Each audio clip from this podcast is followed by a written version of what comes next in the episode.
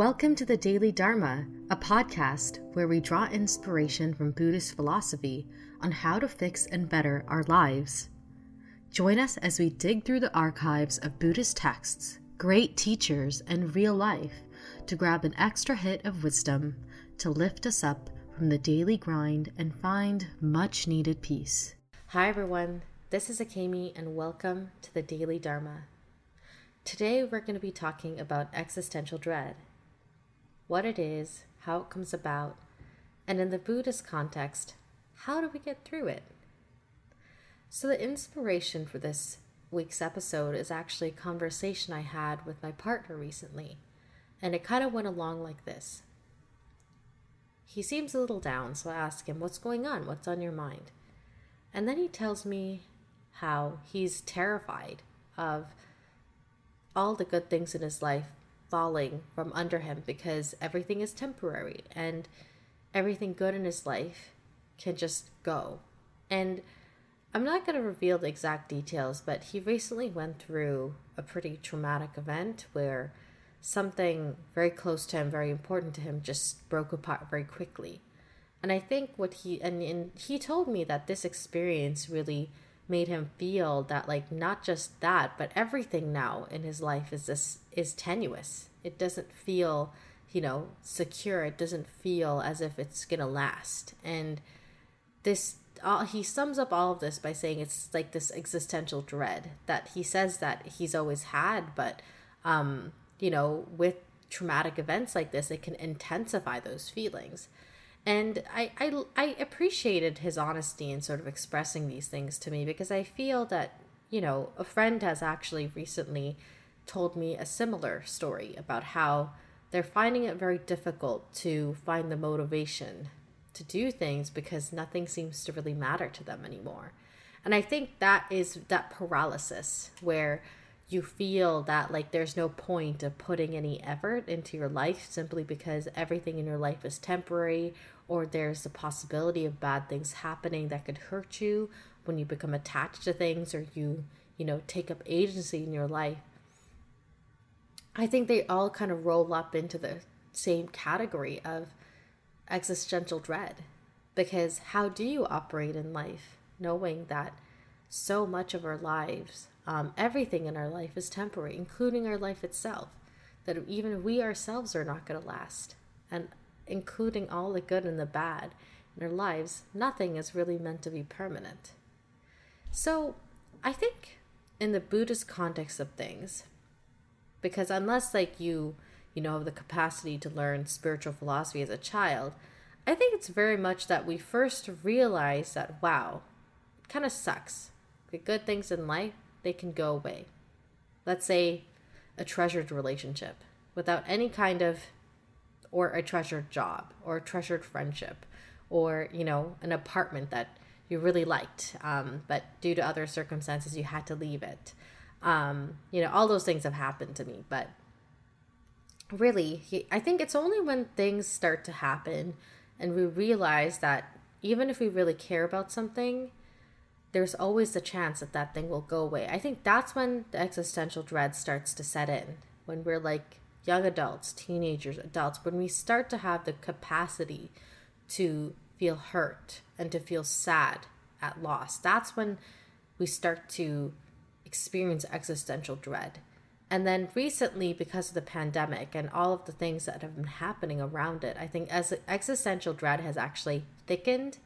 I think there's this sense that um, a lot of people feel that because there's so much limitations into in their movements and and all the in the and all the good things that they can do that there's only so much good that they can do because their movements are so limited. They can't see their friends. They can't do the regular things they like to do. Like there is this sense that like well if i can't do much to begin with why do anything at all? And i think i'd like to first preface that there's nothing wrong with feeling existential dread in Buddhism, there is no punishment for feeling a certain way.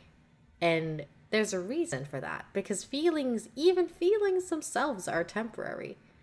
And when we put guilt or anger or shame onto the feelings that we're experiencing, that intensifies our suffering and in a way it creates an attachment to that emotion. So to say that people shouldn't feel a certain way and they shouldn't feel existential dread is not a very Buddhist thing at all.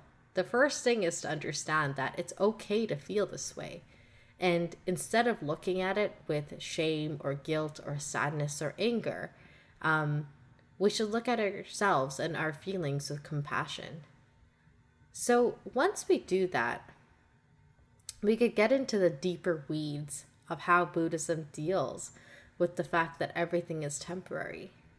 And there's a couple sort of perspectives to grasp on here because I think in general existential dread and the the reality that things are temporary is a difficult truth to swallow for many of us for multiple reasons. So I do think that it's not necessarily one core set of truths or one core set of teachings that will help everyone. I don't think it's a it's a one pill works for all kind of scenario. I think more or less we all kind of have to think about it, reflect on it, and ruminate on it until we are satisfied with our conclusions. And at least like on this podcast, I can share for me how I kind of assuage and reduce this sense of dread within myself that everything that I have is temporary. And and hopefully that'll kind of help you and kickstart your journey and reflecting as well as dissecting your own beliefs and emotions um, around existential dread. And you can find your own way to make peace with it. Because at the end of the day that is kind of part of the job of being human right is understanding that with all of the suffering that may come into our lives that we handle it gracefully and that we handle it with compassion within ourselves and then towards other people I think that really is the foremost job of a spiritual person. But, anyways, so for me, I'm going to use the example of a relationship that really tore me apart and caused a lot of suffering in my life. But for a long time, that relate the the fact that that relationship broke apart because it was it was meant to be a forever relationship. It was meant to be a relationship where, you know, I was despite being Buddhist, despite knowing everything is temporary, I thought it was going to be forever, at least until the end of my, my life. I thought death was the only thing that was going to tear us apart. But then unexpectedly, things ended, and not by my choice, but theirs. And for a long time, I was incredibly bitter about this because I thought, why did this end? I didn't want this to end, but it ended does that mean I'm not supposed to gain happiness from being with the partner? Does this mean that, you know, I had done sort of some sort of bad karma in a previous life that made that, you know, prevents me from finding joy in partners? Um, I also thought, did I do something like this to my to my partner in a previous life and that my ex partner and that's why they did it to me? So like a lot of like thoughts went through my head of like whether or not I deserved happiness, whether or not you know i caused this somehow whether or not you know maybe it's just it's just how the cards are set that some people are allowed to find those kind of forever partners and some people don't and it took me a long time to look past my anger and my sadness and my bitterness because after a while and this is a long time because even after me and that person officially broke up, I was very much attached to them. And I still tried to get back what I had with them in multiple ways. And none of it worked. And every time it didn't work, it caused me even more pain.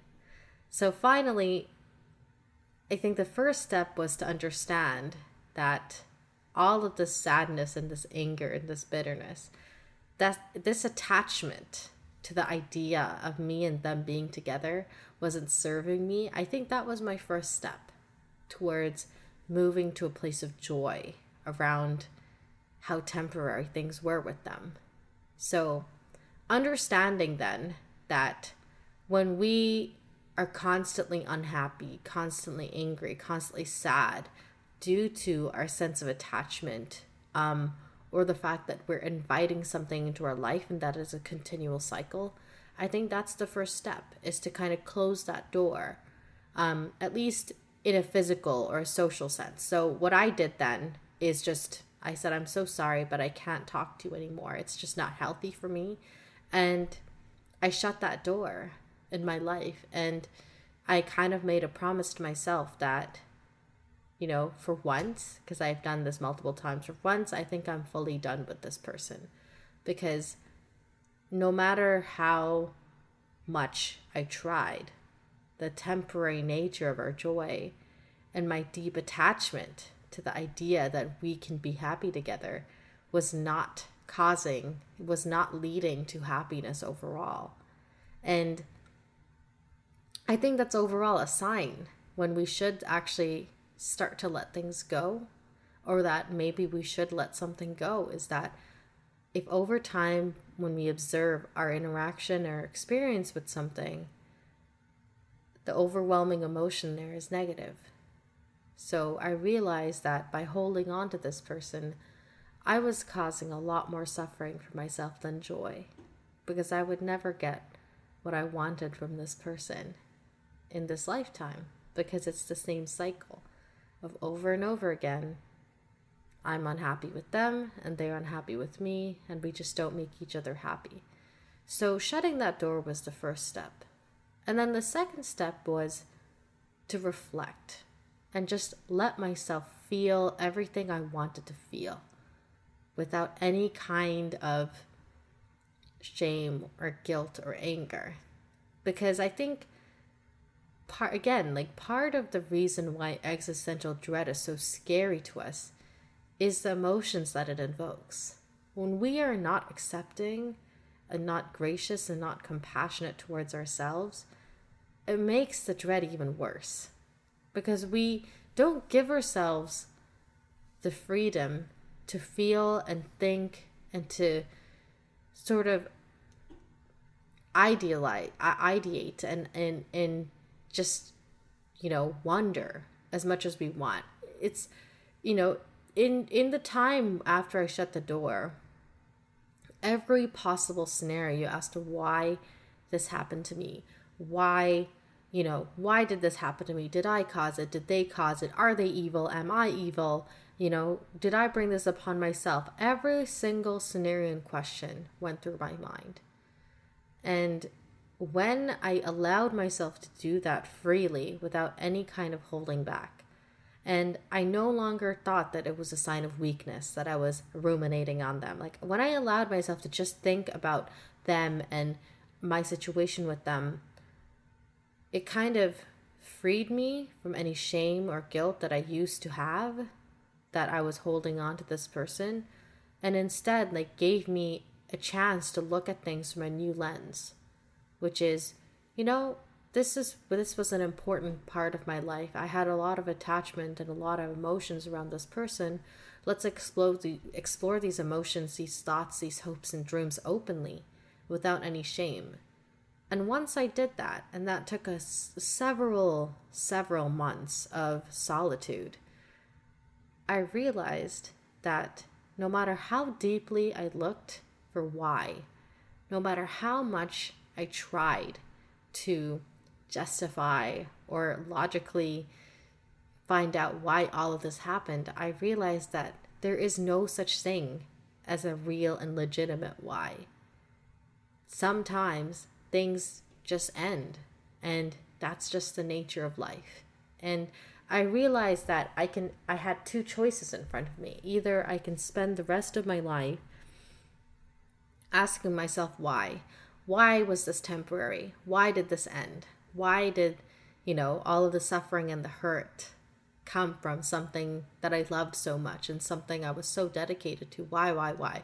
It's either I clung to the why or I let it go. And I allow, I give myself space to experience new beliefs and new joys um, and new energy in my life. So, after all of that ruminating and thinking and sort of allowing myself to feel what I needed to feel, I realized that I was ready to let things go. And I made a promise and I realized that there is no future with this person, that what we had is over, truly and deeply over.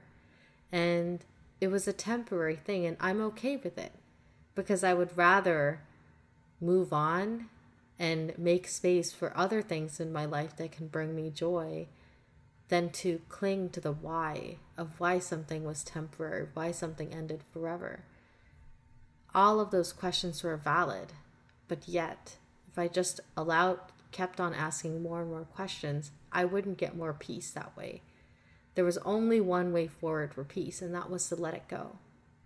And once I let it go, I really felt the sense of just freedom, even more freedom than before. Because I realized that with everything that we experience, good or bad, we can always frame it and reflect on it and process it in a way that leads to peace. And I think that's really what Buddhism teaches about life and its temporary nature is that, yes, on one hand, you can choose and you can feel, and it's totally legitimate to feel dread at the fact that everything is temporary. But at the same time, it just means that everything that you have is meant to be enjoyed and appreciated now. And that even if something only lasts a day or two, it's okay to appreciate that after it's long gone. And more or less, I understood, just in the context of relationships, and this is what I also said to my partner in the context of our relationship, that, you know, going through that pain, understanding that everything in life is truly temporary and things are beyond our control, I realized that no matter what happens, I will be okay. That I will find good and bright and lightness in everything that happens in my life. And if things were to end, that's so sad, but at the same time, I'll process it and move on. And that's a choice that we make. It's the choice to be peaceful and to accept things as they are, rather than fight against our realities and cause more suffering for ourselves overall. In, in general, in Buddhism, there was no negative consequence of feeling sad or feeling angry or feeling shame or an existential dread at all. It is a part of life to feel negative emotions and to to mourn things. But to only mourn, to only be sad, to only be angry, to only look at all of the things that you can lose and not see all the things you can gain and also the fact that it's not just your joy or things that bring you joy in life that are temporary, but also the things that bring you pain are temporary. And that, in a way, it's because things are temporary that we are able to truly value and appreciate them. Like, it is the temporary nature of life that, in a way, at least inspires me to appreciate my life even more and all the goodness in it even more.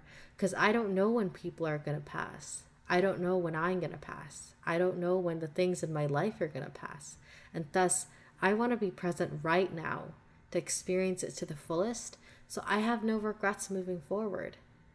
For me, the temporary nature of life only serves to help me understand that life is meant to be lived with intention and that if I want to live a life of peace, I have to choose peace today. And of course, we all need our time to process negative emotions, the good and bad of life. But at the end of the day, at least for myself, looking through the Buddhist lens, the temporary nature of life is okay. It's something I accept. And it's it's a it's a good way for me to it's a good reminder for me to live life intentionally because I don't know when things are going to go, when things are going to pass. And ultimately, it's up to you to think and to reflect and to find a way through your existential dread towards peace. And all in all, that's kind of how Buddhism deals with it, is it gives us multiple perspectives on the temporary nature of life and the fact that whether we choose to dread it or choose to celebrate it is up to us. But if we want to find peace in our lives, we have to find a way, eventually, with time, with gentleness, to accept it graciously and to appreciate it graciously. But that's a journey. That's not something you can do in one day. So I hope me sharing how I've sort of learned um, in my own small ways to accept the temporary nature of life and the temporary nature of the things in it will help you in your journey also. Because it's a part of your spiritual evolution as a person to confront existential dread and to learn from it and to be gracious and compassionate to yourself most of all. Thank you so much for listening to this week's podcast. I know it was a little unconventional, but I think the most powerful thing I can do is really talk about how I apply the lessons of Buddhist philosophy in my life, and that's what I did. So I hope you enjoyed it, and I hope it helps you in your journey. Thank you so much for listening, and I will be back with a, next, a new episode next week. Stay safe, everyone.